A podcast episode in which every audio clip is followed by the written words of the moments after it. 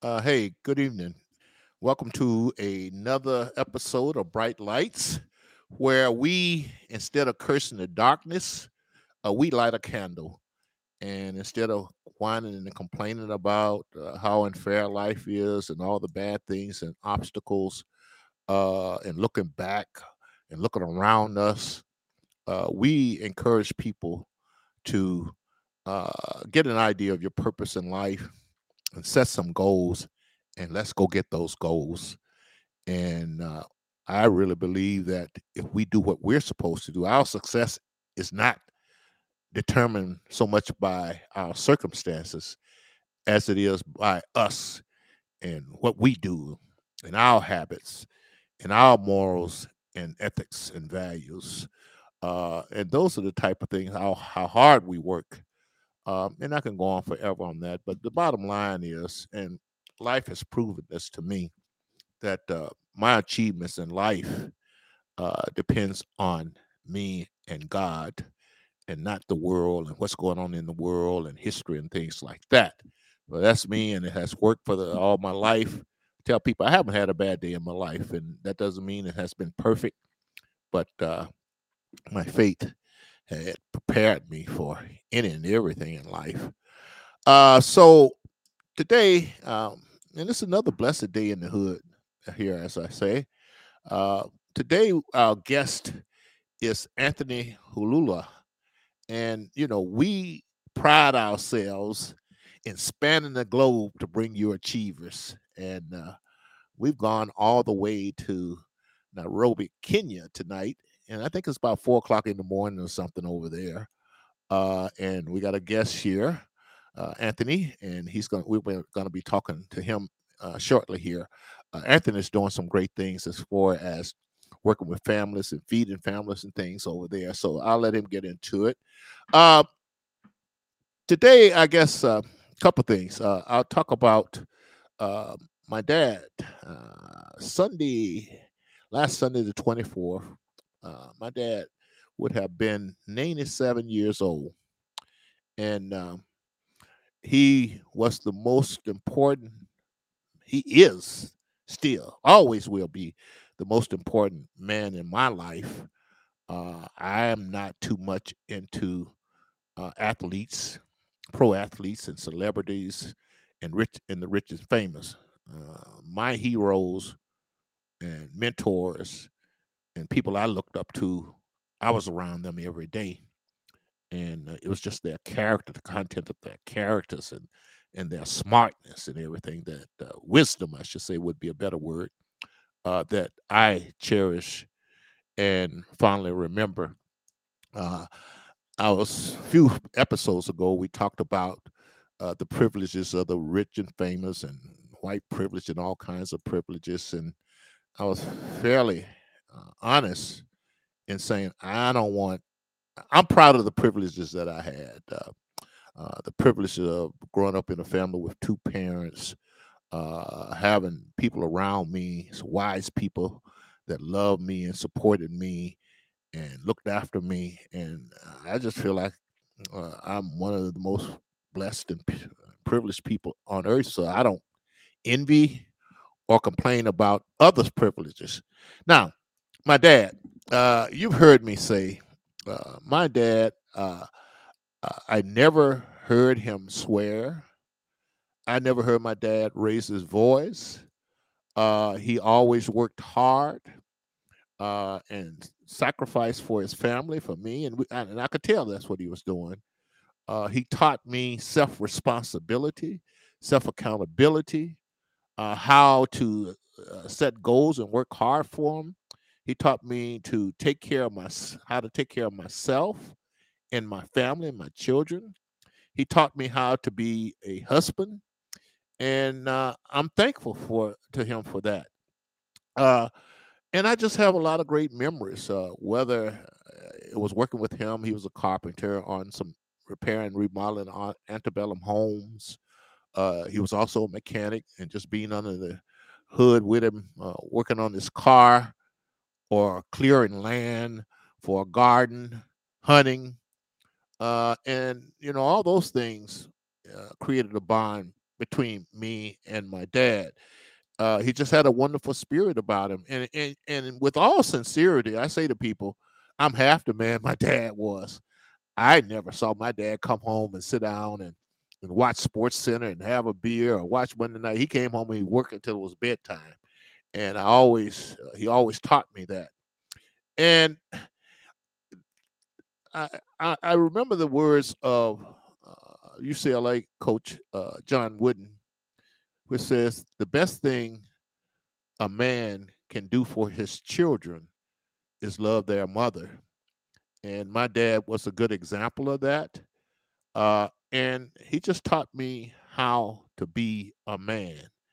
And I say, even though he never raised his voice or cursed or anything like that, or was disrespectful to anyone, everyone called him man, a man Sylvester. And I'm just proud to be his son.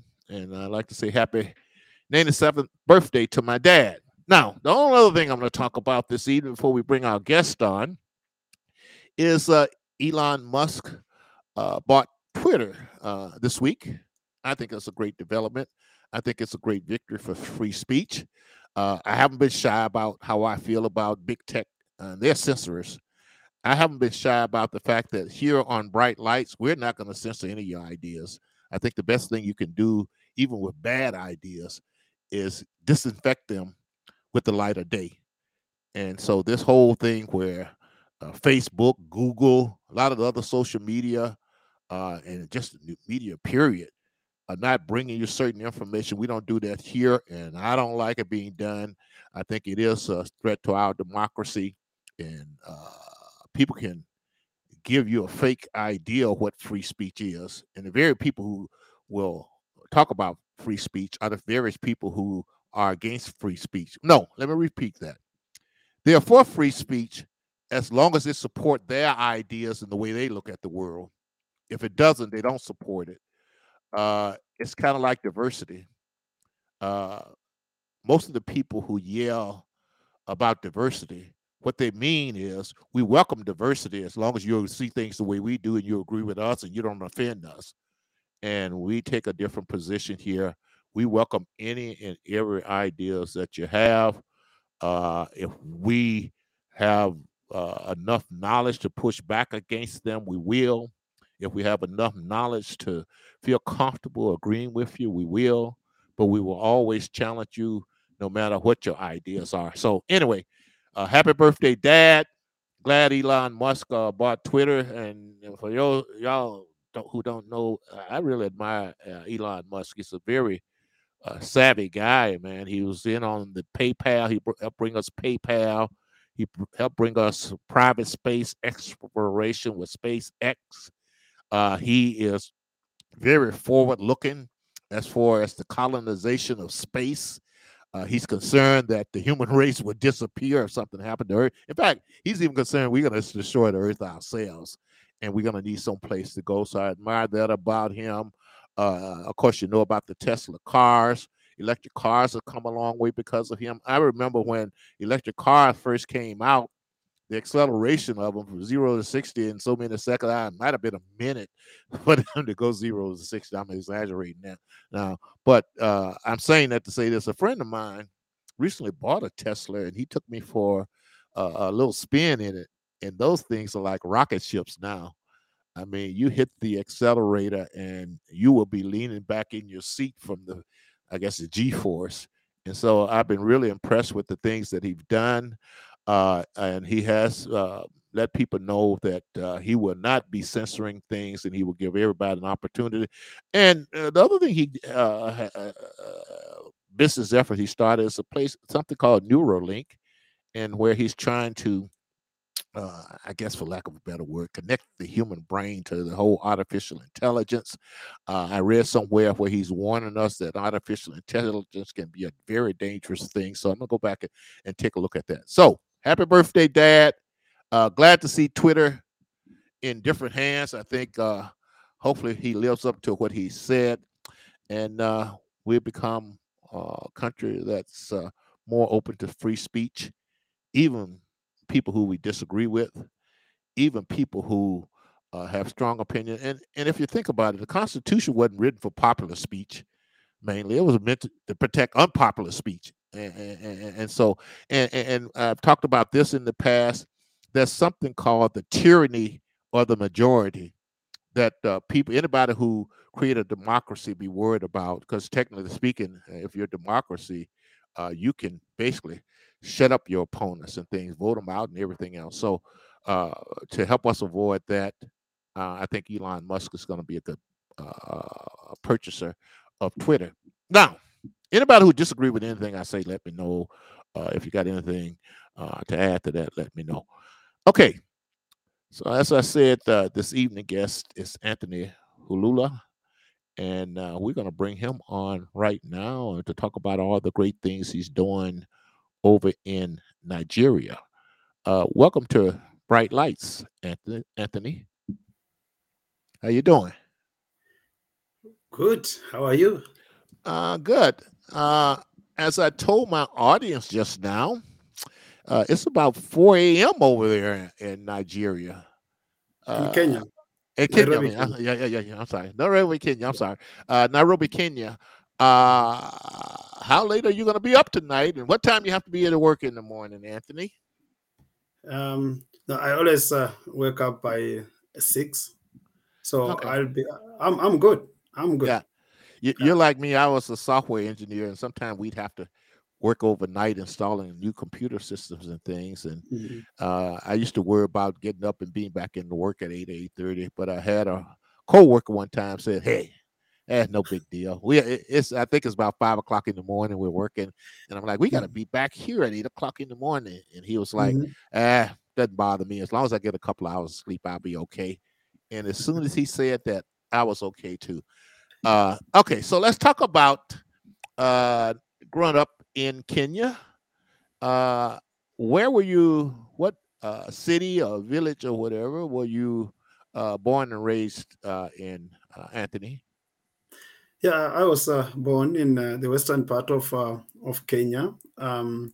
I always call myself that I was born on the slope of a mountain called Mount Elgon. That's the nearest reference I could give, but in a rural village.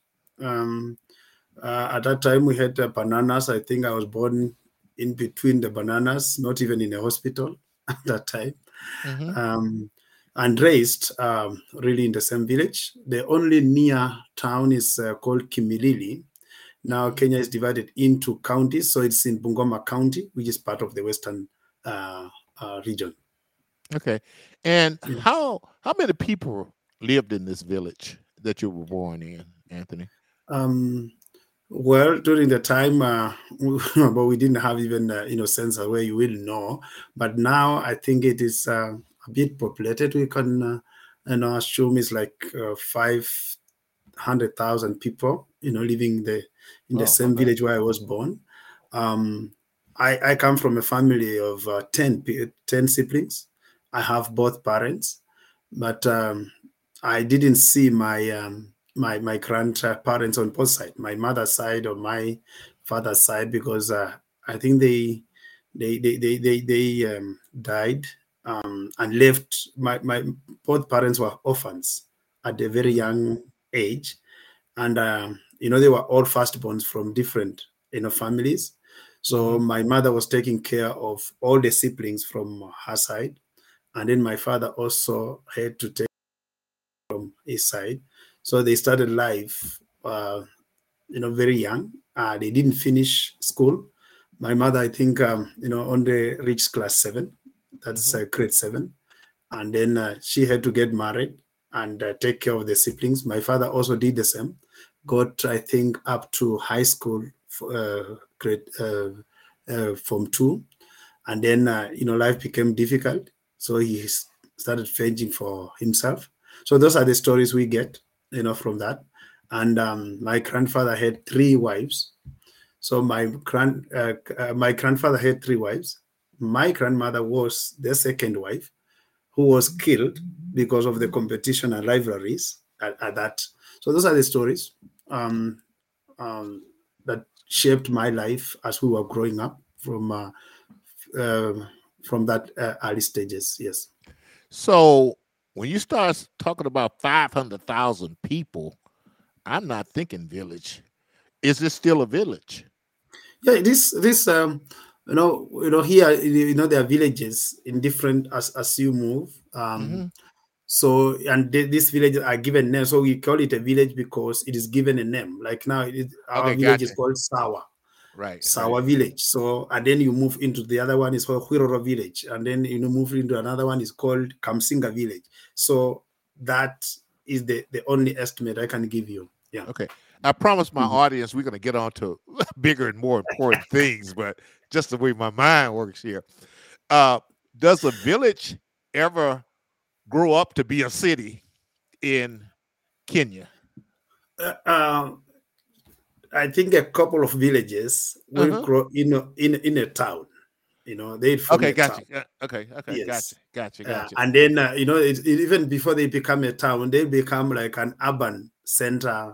Like a small market, and then those small markets, will form, a small town, and then because we only have how many?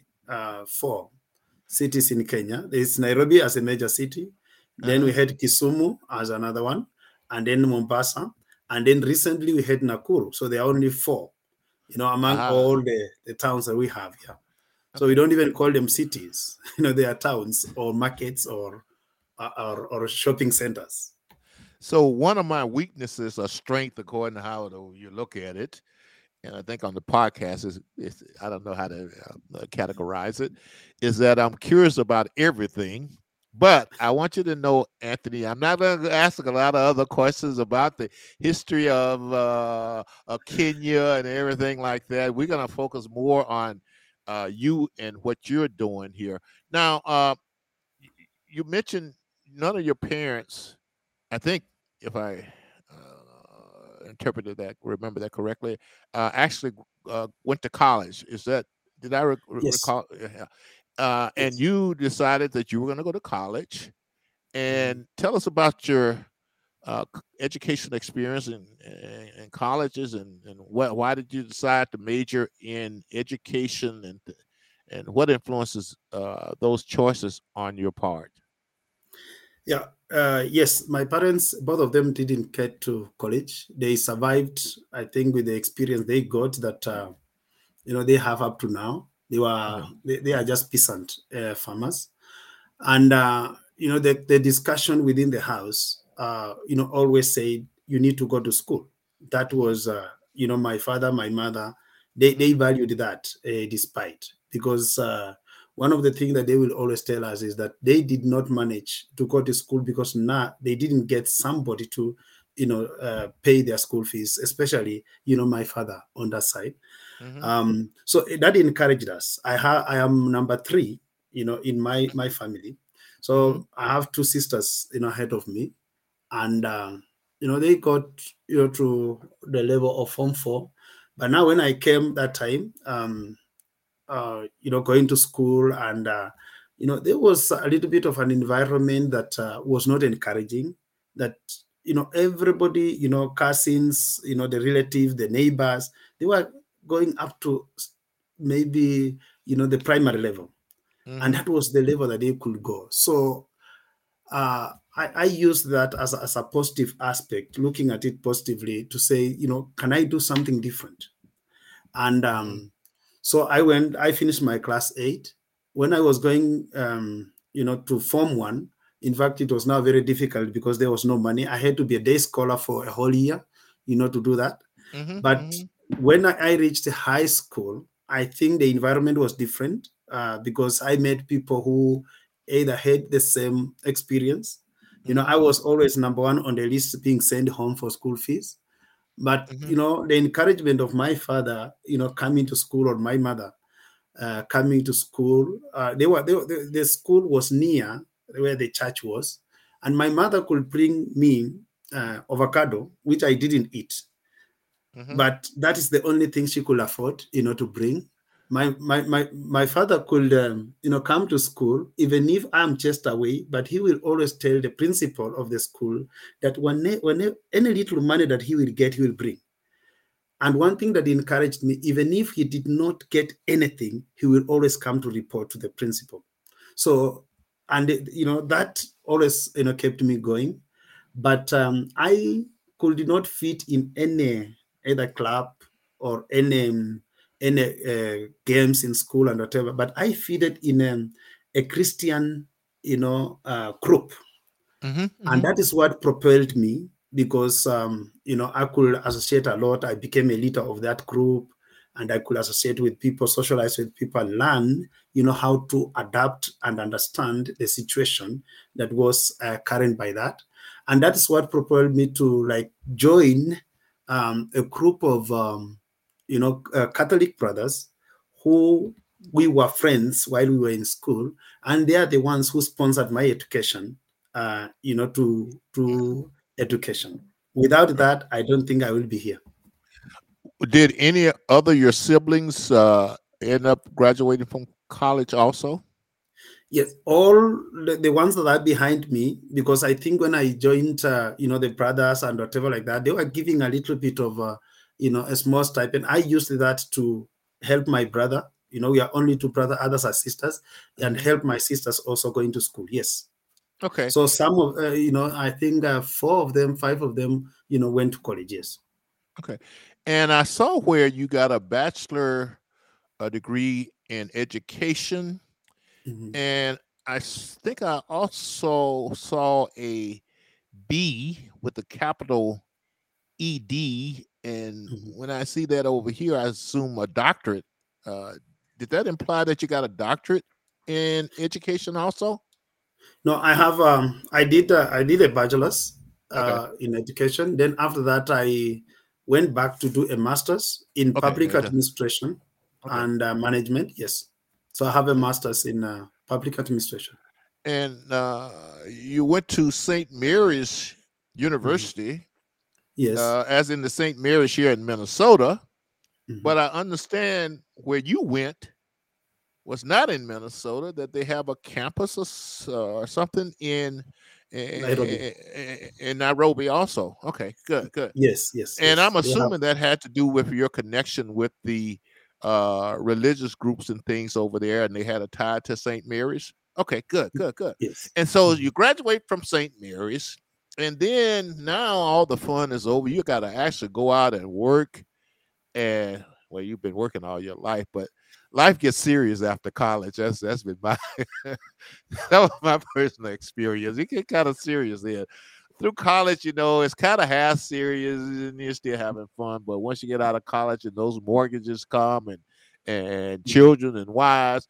By the way, tell us, are you currently married? And tell us about your current family. Yes, okay. I am married. I have four children, 2 boys and 2 girls. Okay. So my firstborn is, turning 14, I think in June, and the second born will be 12, and the third born will be I think 10, and then the last one is 3 years. He just started school today. He's three years and 4 months. So he started school today. What do you mean started school? You don't mean you mean is it school or daycare or both? Are they one and the same? In Kenya, in Nairobi. No, it's a daycare. That's primary. Okay, primary. Okay, primary level. Yes. Yeah. And you mentioned your wife and your children. Now, I think you said your grandfather had 3 wives. Is that? Yes. Did I recall that correctly? Yes. But I'm assuming that's a Christian. You're not planning on having 3 wives, are you? No, I have one. I'm going to have one. Man, what is enough? But we'll talk about that in a form where it won't reach my wife. Okay. So you graduate, and now you got to work. You got to really go out there and make an honest living. You can't just take classes and get paid and rent. Food is taken care of. You actually got to go to work. And looking at your career, let's talk about a few things. You spent, so from 2021 to now, you were a Rotarian at RC Westland. And for those of us who don't know what exactly that is, we know it's part of the Rotary International. I'm assuming it's part of the whole Rotary Club ecosystem. What is the Rotarian at RC Westland? What does that do? Explain to us what you were doing there, Anthony. Yeah, I joined the Rotary in 2021. Mm-hmm. Now I'm a Rotarian in RC Westland. That's the Rotary Club of Westlands. Okay, gotcha. Uh-huh. Which is one of the clubs, because right. Rotary uh-huh. International mm-hmm. has is divided into districts. So the district I am is District 9112, which is Nairobi, is Kenya, not Uganda, Kenya, Southern Sudan, and Ethiopia. Makes that district, and then mm-hmm. There are several clubs that form mm-hmm. that district. So I am in one of it, which is called Rotary Club of Westlands, that okay. forms part of the Rotary International. Right. And right. what it does, Rotary is about service, serving the people, serving, giving, to help where we, the need is. So it has several, pillars. That is polio. We have environment. We have education. We have, water wash. So we do in different, aspects for that. And that's what propelled me to join that, because of service beyond okay. self.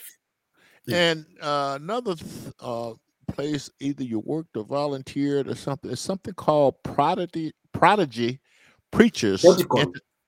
Protocol Preacher International. Okay, I what I saw was yes. Prodigy. Okay, Prodigal.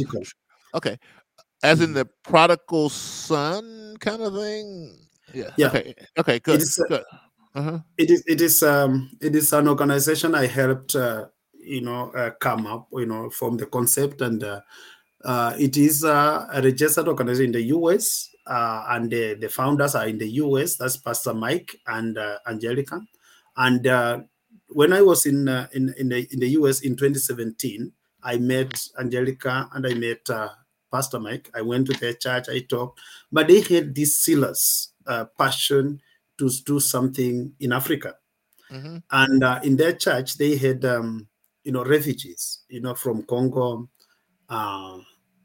Sudan, Somalia, and whatever. So they wanted to do something. So I became a conduit, for them to do that here. So they registered that organization, which supports education of the children in Uganda who are refugees from Nakivale refugee camp. So okay. I coordinated that, and I coordinate that. So we have around 21 children that we, that organization is sponsoring through my coordinatorship. And right. then they also help, into feeding children in Kibera here in Nairobi and mm-hmm. Kangemi, so that organization, I help them coordinate things on the ground. Yes. Now, you just mentioned, and like I said, I just get curious about everything here. You just mentioned the name of a refugee camp. Yes. What's that name again? Nakivale. So that makes me think that this refugee camp has and perhaps will exist for a long time. It got a name to it. Yes. How long has it existed, by the way? I can't remember when, but it has existed as long as the war has been in Sudan. Because right, okay. most of the people who are there are Sudanese, Congolese, Somali, right. So it has existed as long as that. Because there are several camps. Right, right. Nakivale, we have Kakuma, there are several. Okay. And as you may know, you've been to Minnesota, that we have perhaps the largest Somali population yes. in the U.S. And I do know quite a few Somalis. And I do know that a lot of them have a connection to Kenya. And I think there were some refugee camps, Somali refugee camps in Kenya also. It's called Kakuma. Kakuma. Okay. Yes. Okay, and then and that those camps are still there. Is that correct? Yes. Okay. Yes. Okay. Do you foresee a day when Kenya is out of the refugee camp business? Well, we had, I think 2 years or 3 years ago, where the government was saying that, they need now to go back because there was a witness of peace in those countries and whatever. But I really don't see that is going to be soon, right, given the situation in Somalia, the situation in Southern Sudan. Still there's that tension and conflict. But we have had some refugees who have gone back and settled. Yeah. Okay. So it will be progressive, as I would say. Yeah, and I have friends from all parts of Africa, but I really talked to a lot of them about the political, military, strategic things that's going on in East Africa, Ethiopia, Eritrea, and those type of places. And I got a pretty good understanding of some things that's going on there. Where I'm going to, Anthony, for people who are outside looking at the continent of Africa and the various countries, and we have to be careful we don't lump all the countries in together, because I think we have a tendency to do that without respecting the fact that each one of a different sovereignty and has a different history and culture. But when we look at it, we often think of it as a place with a lot of great natural resources, precious metals, gold, or you name it. I think a lot of the special material they use for iPhones and things like that come from Africa. I know that China and a lot of places are fighting over the future of Africa. Where I'm getting at, we see a place like that, and we see this discrepancy, vast discrepancy between the ruling class and the people. We think of outsiders coming in and buying off the rulers, and the rulers are corrupt. How much of that is true? And I know it's kind of tough because now you're generalizing, but how do you combat what's wrong with that particular perspective of Africa, if anything, and what are we missing? Give us some context to that, which we may not understand. Help educate me. I'm not going to talk about other people, about some of the things that I read and hear from people from there.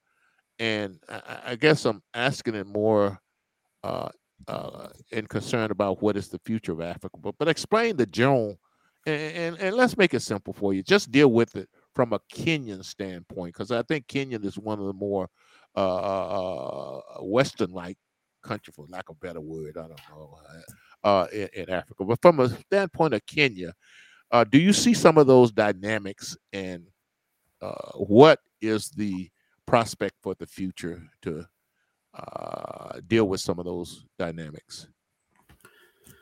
Yeah, thank you. One of the thing is about leadership, and you see a leadership that tries to a populace that is not educated, and then it creates division that leads to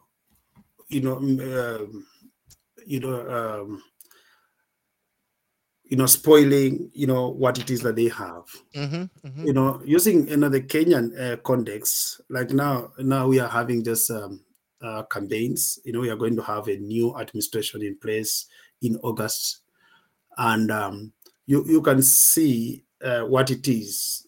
The two protagonists in the campaign, what they are saying and what it is, and they will want to use like more of the young people. Who don't have jobs, because there's that level of vulnerability. And the population that is vulnerable in terms of what it is that they want can be swayed using money or whatever like that. Right. So, to put that in context is that we have a majority of the Africans or Kenyans, with very little education, with a lack of employment, and that gets to be corrupted, and used in many in different ways as politicians could be. Mm-hmm. Another aspect here is the poverty that cuts across. And when we talk of poverty, it is also in different aspects, because we are talking poverty not as a homogeneous group, but in segments. Because when you are talking of poverty, either among the young people, among women, among people in the rural village. So there are segments, and these are the groups that can be manipulated, with the people with money, for a different aspect of an agenda that they want to advance, and that happens. Mm-hmm. So in terms of getting out of this, because Africa has resources, yes, that's right. Mm-hmm. We have plenty of resources that we can use. The challenge is, we have oil, but we need to transport this oil to somewhere else so that it can become ready for us to use. Right. So we don't, have value to the goods that we have, that we have complete value to it. So right. We need something, it need to go to China, or it need to go to the, somewhere else for it to be refined for us right. to, now that chain, I think is what, like in Kenya, we are trying to do to make sure that we have the byproducts and make sure that we complete the chain for us to use. So that also creates a lot of manipulation. It gets now a lot of, with the longer chain, the corruption is going to be there. Yeah. The longer chain, the manipulation is going to be there. So that's mm-hmm. the challenge that we find ourselves in, okay. In Kenya, and maybe, across, Africa. Another thing is that, yes, there is the African Union, there is the East African Bloc, there is the, other, groups. But in terms of, you can only negotiate trade or business as a bloc. Mm-hmm. But now, when you negotiate as an individual countries, then there's a lot of divide and rule. Right. And right. in that case, then there's a lot of, again, abuse, a lot of, leaders, getting, hand into, things that maybe might not be, in terms of, populace getting. But in Kenya, one of the positive things is that we are having a lot of participation and involvement of the people, and people are getting smart in terms of the choices and the decisions that affect them. So you find that even in terms of leadership, they are now keen of what it is that, they need to pass, to the people, because we can tell them, no, that is not in the constitution. Because, like in Kenya, the constitution, the president goes for only 2 terms. That is it. And then we have another new election. That is now changing a little bit of the perspective here. Yeah. Okay. And you mentioned the poverty and lack of education. That's a good segue into what you've done with your organization. And before we go there, one last thing I was curious about as far as your career is concerned. I saw something that talked about mind map specialists for NGA Foundation. And I'm like, I don't know what a mind map specialist is. I'm going to have to have Anthony explain that to me. And I didn't have time to look it up. I'm not going to say Google. Stop using that word. I didn't have time to look it up because I'm tired of Google using my information and selling it, and I'm not getting a cut on it. But what is a mind map specialist? Okay, thank you. Let me give you a little bit of a scenario here. Uh-huh. There's a point I was teaching at the university, and I'm always very curious about the development of a mind and the development of people in what they love doing. Mm-hmm. And one of the things, as I was teaching, I found out that many of these young people who were at the university, they were just there because either they were told to be there, or, they found themselves there as an opportunity to be there. But there was nothing, skill and, passion for them to really do what it is that they were to do. Because for me, in my thinking was that whenever you are at the university, you are being prepared to be a significant contributor to the development of the society or community or whenever you will work. But that was really, here or there. Mm-hmm. So I, wanted to really understand what is going on. So I had to resign and go back into the community and start journeying with these young people, to understand, to help them understand who they are, where they are going, and how to get to where they are going. And that, did a lot with restructuring, their thinking, their, experiences, and trying to pick, as they share their stories, helping them to really identify the positive skills, things that they have done that they can now match with what it is that they want to do in future. Now, that restructuring and helping them brainstorm about the experience, their life, and refocusing, positively is what we call mind mapping. I love that. I really do. Now, you mentioned people going to school and not, for lack of a better way of putting it, taking it serious. And I tell people my pet peeve is same thing here. I'm like, people be having college degrees and advanced degrees, PhDs, and I'm sometimes surprised at what they don't know. And it just almost appears like people go get educated just to get a job. And education to me was something where I could just learn something. And I never took a class that I didn't like. Because I just wanted to learn and remember what I learned in that class. And like I say, what I'm finding, it's like most people just look at college education, post-secondary. Post-secondary is a different question, as something I got to do to get a job. And remembering and embracing and loving all the knowledge and new things that you're learning, I just sometimes wonder about that here in America. So you've seen the same thing over there in Kenya. You mentioned your work at colleges. You were a college professor, were you not? Tell us about that. What were you professing, Anthony? And what college or university were you doing this at? I did that at Mount Kenya University. That's where I did my master's. And while I was there, they gave me an opportunity to help students teach. So I taught like for almost three or four years, there. So that's where I got the experience. But as you say, when you look, there are so many people, in different professions who are not happy. And basically in Kenya, because here is where I have much of the experience, many people are just doing the job because it brings food on their table. Right. And they are not doing that. But, when you look at people who are doing things they love doing, they progress in that career very fast. And that's where I come in and do what you love doing among the people who love what you do, and it's very easy for you to achieve your dreams.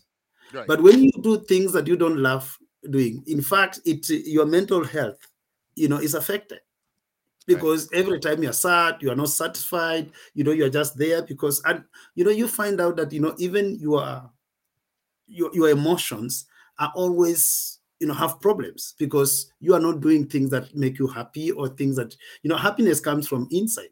Yes. If you are not happy, you will not, provide that happiness to even the people that you are working with. Now, that's some of the things that we work with young people here. Identify what it is that you enjoy. Identify what it is that you love, so that we journey with you to make sure you achieve that.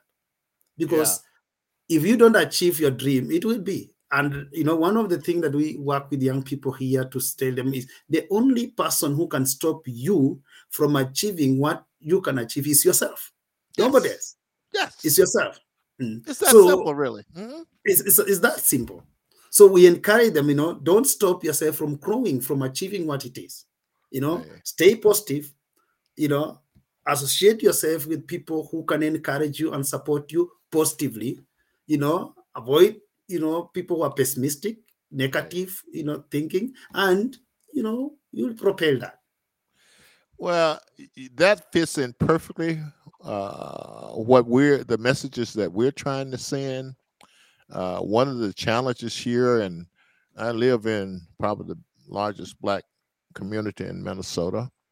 And with our youth, one of the issues we have, fundamental issues we have, they sit around all day and in the media, in classrooms, in public schools, public education, with the celebrities, pop culture, all they hear is how unfair life is and whoa, you're a victim, and how people have treated you, and look what they did to your parents 200 years ago. And it's very seldom, they hardly hear anything positive.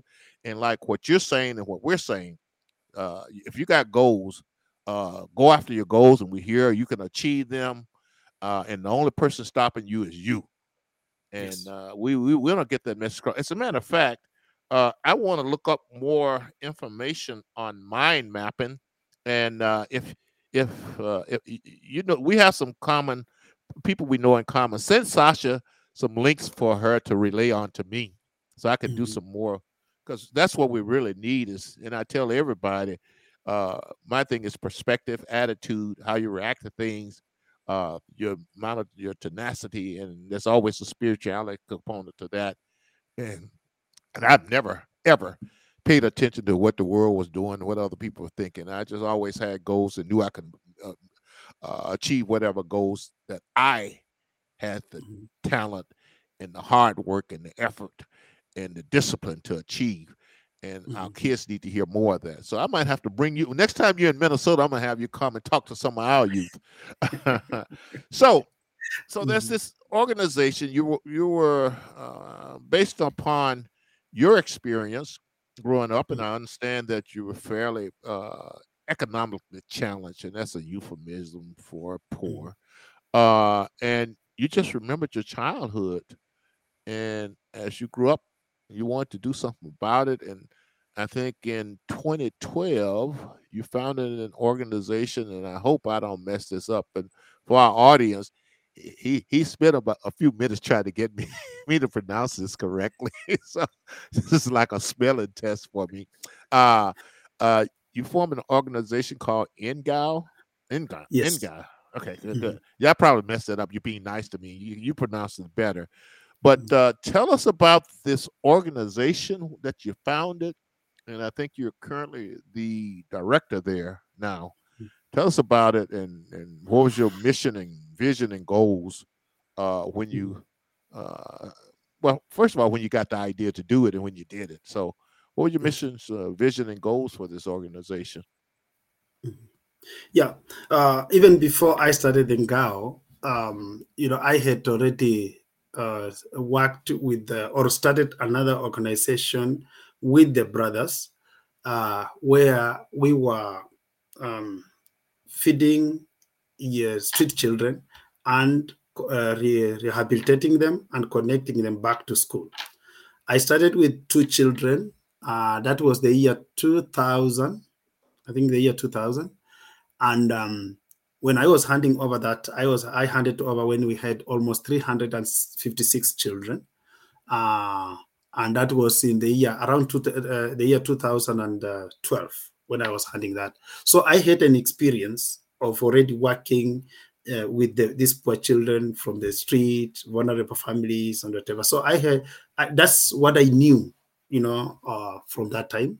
So when I was starting Ngao, I wanted to do something for young people, to realize who they really are, in the sense that everybody is born with inherent potential and capacity. We just don't realize it. So we started it with doing community conversations, whereby we will ask young people, what is it that they have done? Some had done some courses, others are just that. And what is this that they had that they can use to move on with their life? And that's when I started Ngao. And that's why Ngao is a Swahili word, which means shield, protect yourself. You can shield with yourself. Okay. So we were starting an organization that can shield them from the vulnerability and the despair that happened to the young people. With the acronym, because that's Ngao, N-G-A-O, means not simple, growth, aligned with opportunities. That means we pick a young child within the community, or they come to us, or they are referred to us and whatever. We try to notice what it is that it is in him, any asset that mm-hmm. is in him. We grow that asset or that capacity. We align that with the available opportunities within the community, because community has everything. So if it is, for example, this person wants to be a driver, mm-hmm. then we will, notice that, grow that either by connecting this person to the garage or to the, driving school, and align that within the community, any available opportunity, either driving or carriages that are available. So that's why Ngao started with the young people, with the women, like now the issue of feeding children, because Ngao has, 4 programs. We do feed the children every day. And why we started doing that is that during the COVID, we realized that many parents lost jobs. As they lost the jobs, children were now roaming around everywhere. Many children were just now roaming into the streets and picking, cabbage. And so we decided to say, now, what do we do? We decided that if you have food, a child will not really move and go anywhere. They will just be around. So we used food as a remedy to hold children from entering into the street. And that continued up to now. And then now when we realized that, they can be there, we started talking about them going back to school. So we have the education program also mm-hmm. where we help them now, those who are not in school, to get back to school.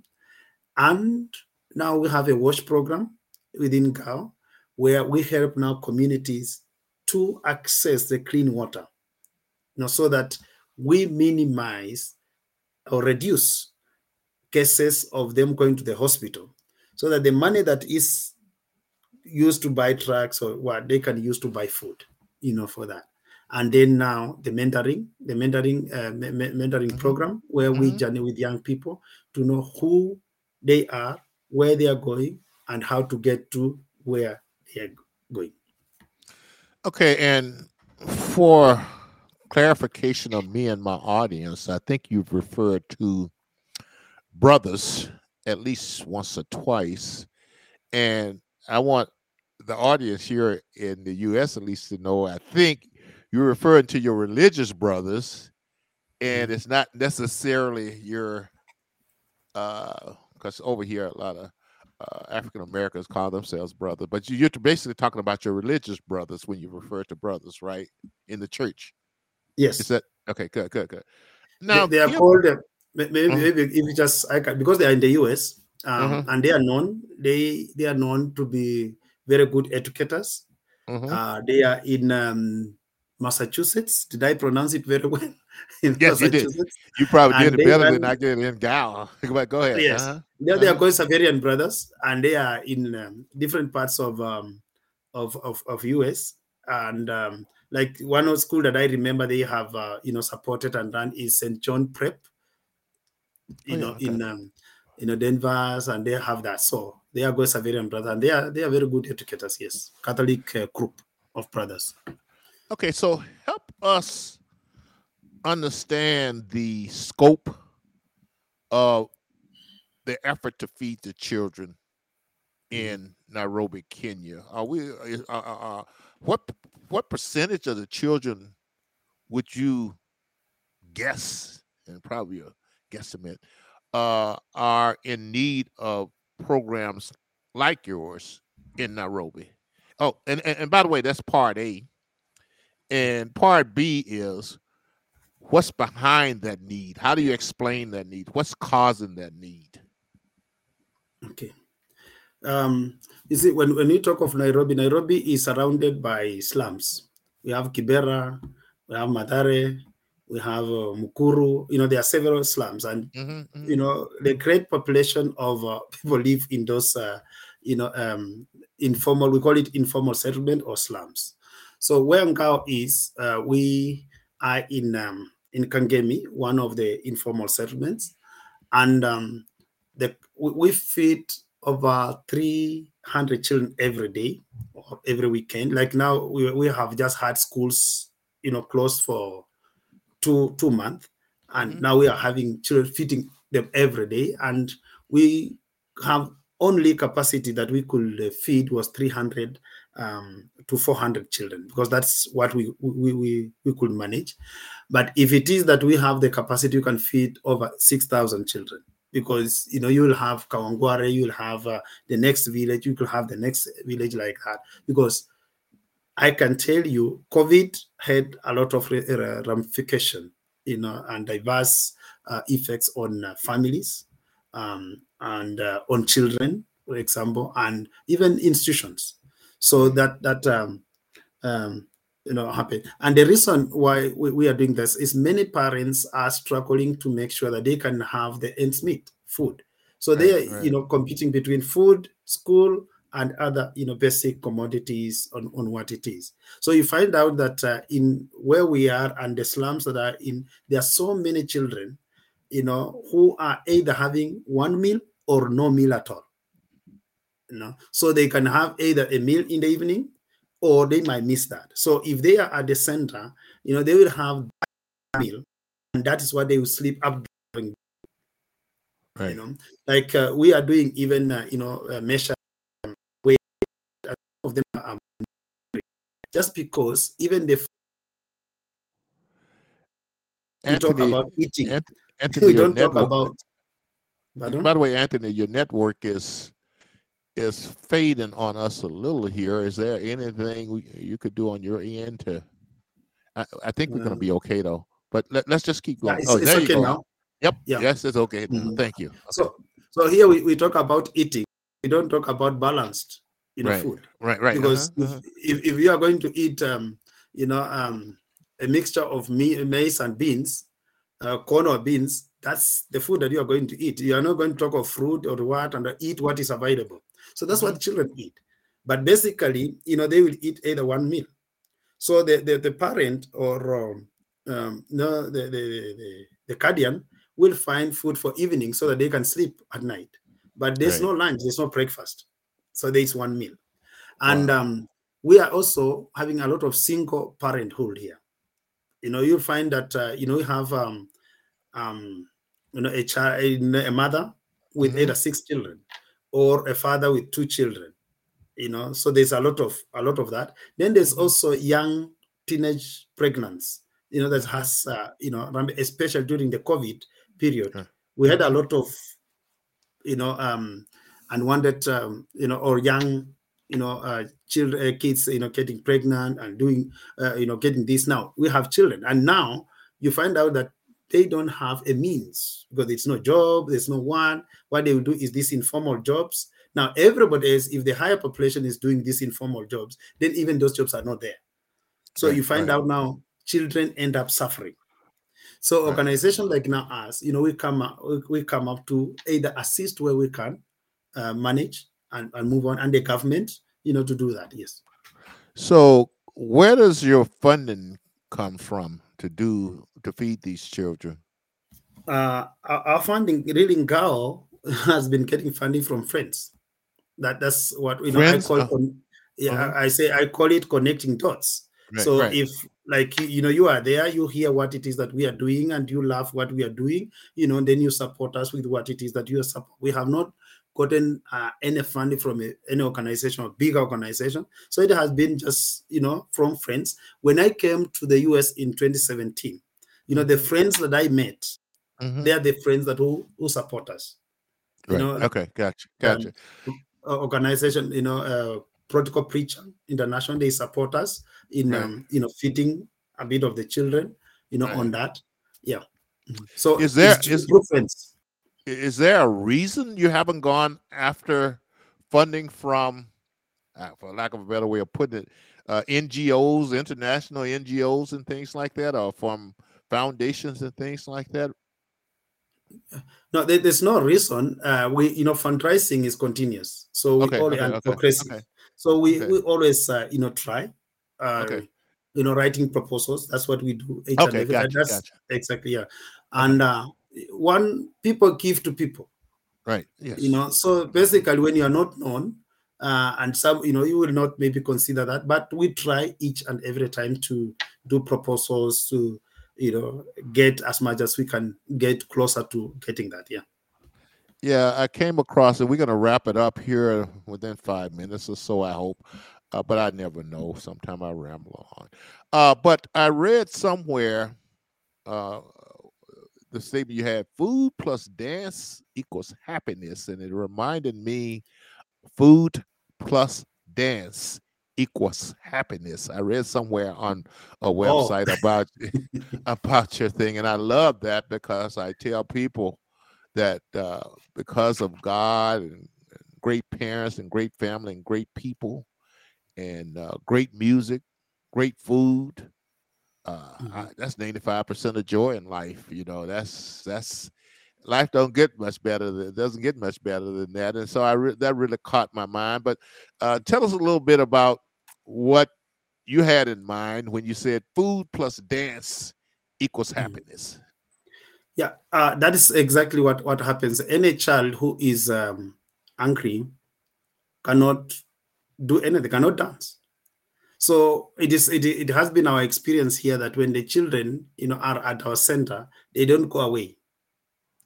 They will, prepare food together. When they eat, you know, they will take the music and they will dance. And that has been the evidence. And when you see them eating, and after they eat or clean and do what, they're very happy. So it is apparent. You can see it in their faces. You can see it in their muscle. You can see it in their everything. So it is a fact that a child who is satisfied will talk, will share, will dance, and will even help others. Okay, so tell us, as we wrap it up, give us some of the success stories and any individual stories that you're just proud of and just warms your heart when you think about, and just give you that extra wind beneath your wings in doing what you're doing here. Do you have any stories like that for us, Anthony? Yes, I have so many stories, and I don't know which one I can pick and share, but I can attest that I feel proud and satisfied when I see a young life changing to positive living and future and hope. Recently, we had one of the girl, graduate, and this girl came not to our office through a friend, and she was a maid. A maid that working as a house girl. Mm-hmm. And the mother passed away. The father remarried, and the stepmother could not allow her into the house, or they did have a very bad relationship. So she wanted, to do something. She didn't want to be always a house girl, and she wanted to do something. Mm-hmm. So when we did a little bit of mapping, we realized that she was very passionate about her beauty. Cosmetology. And so, we mapped out that, and we said, well, look for the college, you go to college, we will try to raise money from friends and whatever. When I was saying that, I didn't know who is going to help me put this girl in school. So, and that was during COVID. So she found a college. I had to intervene and say, we don't have money to raise money for you to rent a house. So if you can, stay with your father and go to college, that will be fine. And she swallowed that pride, and she went, stayed with the parent. It was very difficult, but so eventually, I just wrote to one of my friends, and I said, look, I have this girl. She wants to go to college. She's already there, and fees is needed. Please, if you have a friend or you can, support, please.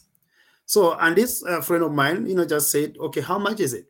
And I said, it was around $600, and it will take her a year, and she will complete. And we got that. We paid, that school fees. Before even she finished, she got a job. Okay. And as we talk, she graduated, 2 weeks ago. She has a job. She is now the one supporting the young siblings, to go to school. We had, when you look at our social media on Facebook, you can see a graduation there. And, the father came, for that graduation. The sibling came, the villagers came, and they were very happy. So we had to host, that, celebration for her. And now it has transformed her life, including, the family, because they see her as a person who has completed, at $60, $600 mm-hmm. within 1 year. She has a job. She can now support, the other sibling with a positive, family coming together and moving on. So that is what I can share as one of it, plus many others. That's a great story. What's your biggest challenge at this point? I know fundraising is one. Is that the main challenge? And what would be your secondary challenge after fundraising? Yes. The biggest challenge is really getting, I think during the COVID, we have had a lot of fundraising a problem now, especially getting, funds for children to go to school, because that's a long-term, commitment for individuals. Right. That has been a challenge.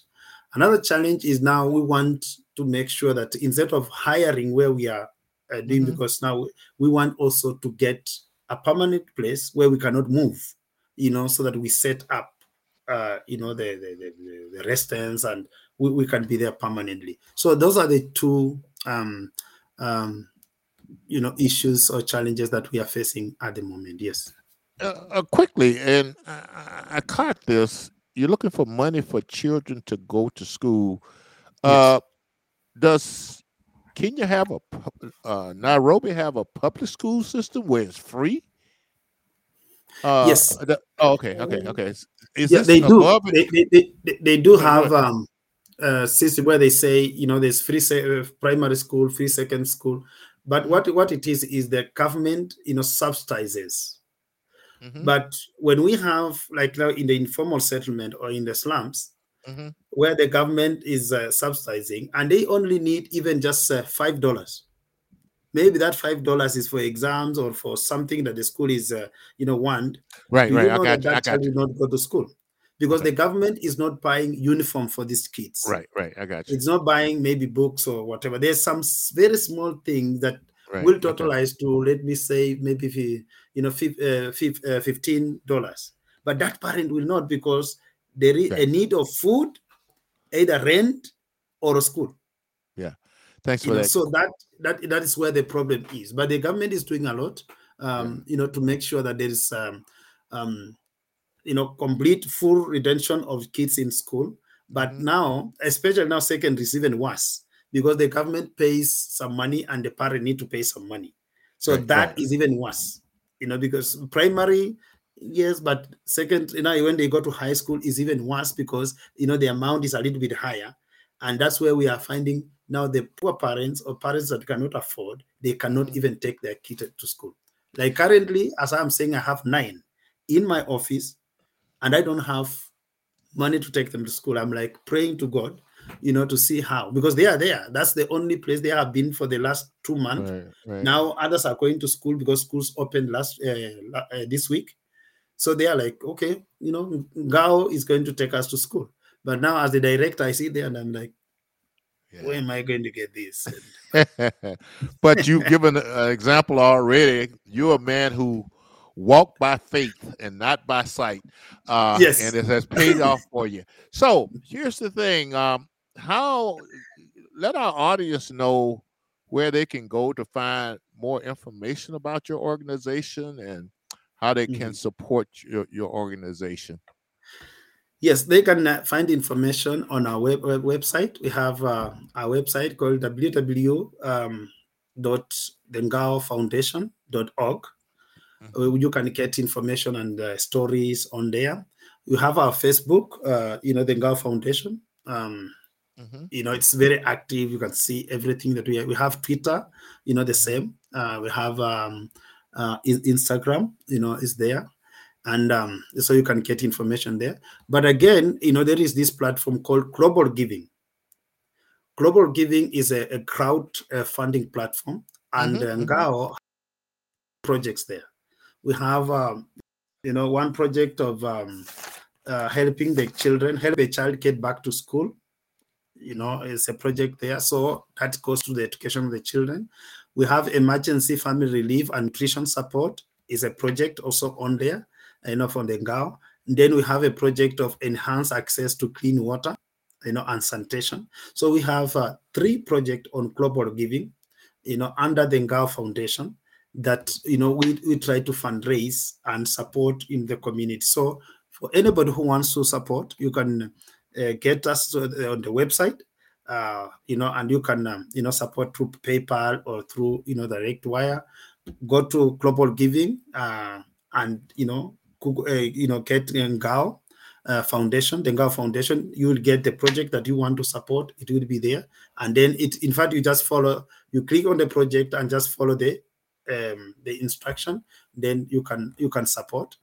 It can give you whether you want to do monthly, you know, a recurring, or you want to do once. It gives you all the options, and we will definitely appreciate all the support. Well, speaking of appreciation, I really appreciate you spending some time with us this evening, telling us about all the great work you're doing. I really love the whole idea of mind mapping and getting our young people to focus on what they want to be, and knowing that they can achieve whatever they set their minds to it. And that's a very positive message.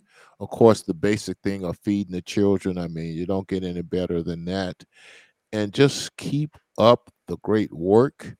Before we leave, I want you to leave our audience with a short, upbeat, positive message, Anthony. And before you go there, next time you're in the U.S., I think you and I have a common associate in Sasha Denisova. Let Sasha know that you'll be coming to Minnesota again, and I'll make sure I get a chance to meet you. But leave our audience. Oh, by the way, the other part of that is that I want to come to Kenya. I used to work with some computer programmers and IT project managers from Kenya. Yeah. Mm-hmm. And I was very impressed with their knowledge and professionalism and the way they dress. They dress sharp too. But look like you're dressing sharp too. But leave. I'm going to be in Kenya, by the way. You're going to say, I'm going to meet you in Kenya, Nairobi. And would you recommend that I come? I'm assuming. Yeah. But leave our audience with a very positive message, Anthony, and looking forward to meet you in person one day. Go ahead, your stage. Yeah, thank you. Thank you so much for this opportunity. I really appreciate for this. I don't take this for granted, because it is the opportunity that comes once in a lifetime for this. And I want to leave this the people or to the audience today that do what it is that you love doing with the people who love what you do, and you can achieve your dreams easily. Always remain positive and do what it is that you love doing, and remain happy. When you are happy, you will give happiness to the community and to the people around you. Thank you so much. Great positive message. You have a great morning. It's time for you to go fix breakfast, I guess, for your wife and children this morning, by the way. And we look forward to seeing you in person one day and having you back on the podcast. So, Anthony, have a great evening and enjoy. Thanks for being on. All right, everyone. That was Anthony Hulula with the Ngao Foundation. Look them up. Doing some great things over in Nairobi, Kenya, feeding children and helping them become educated and things like that. So there's a lot of good Samaritans out there that we need to line up and support. In the meantime, go out to my website, LaceyJohnson.com. Subscribe, click the bell for notification. Support the podcast. We got an online store with merchandise, and we do appreciate your financial support and donations. We're going to continue to work this with a little tenacity and consistency and improve over time and get better for you. So once again, everyone, thank you for watching and listening. And this is Lacey Johnson saying goodbye for the Bright Lights podcast, where we bring you achievers, and we're not here for any negative things. We're saying let's set some goals and let's go forward and achieve them, and let's light a candle instead of cursing the dark. Good evening, everyone. See you next week.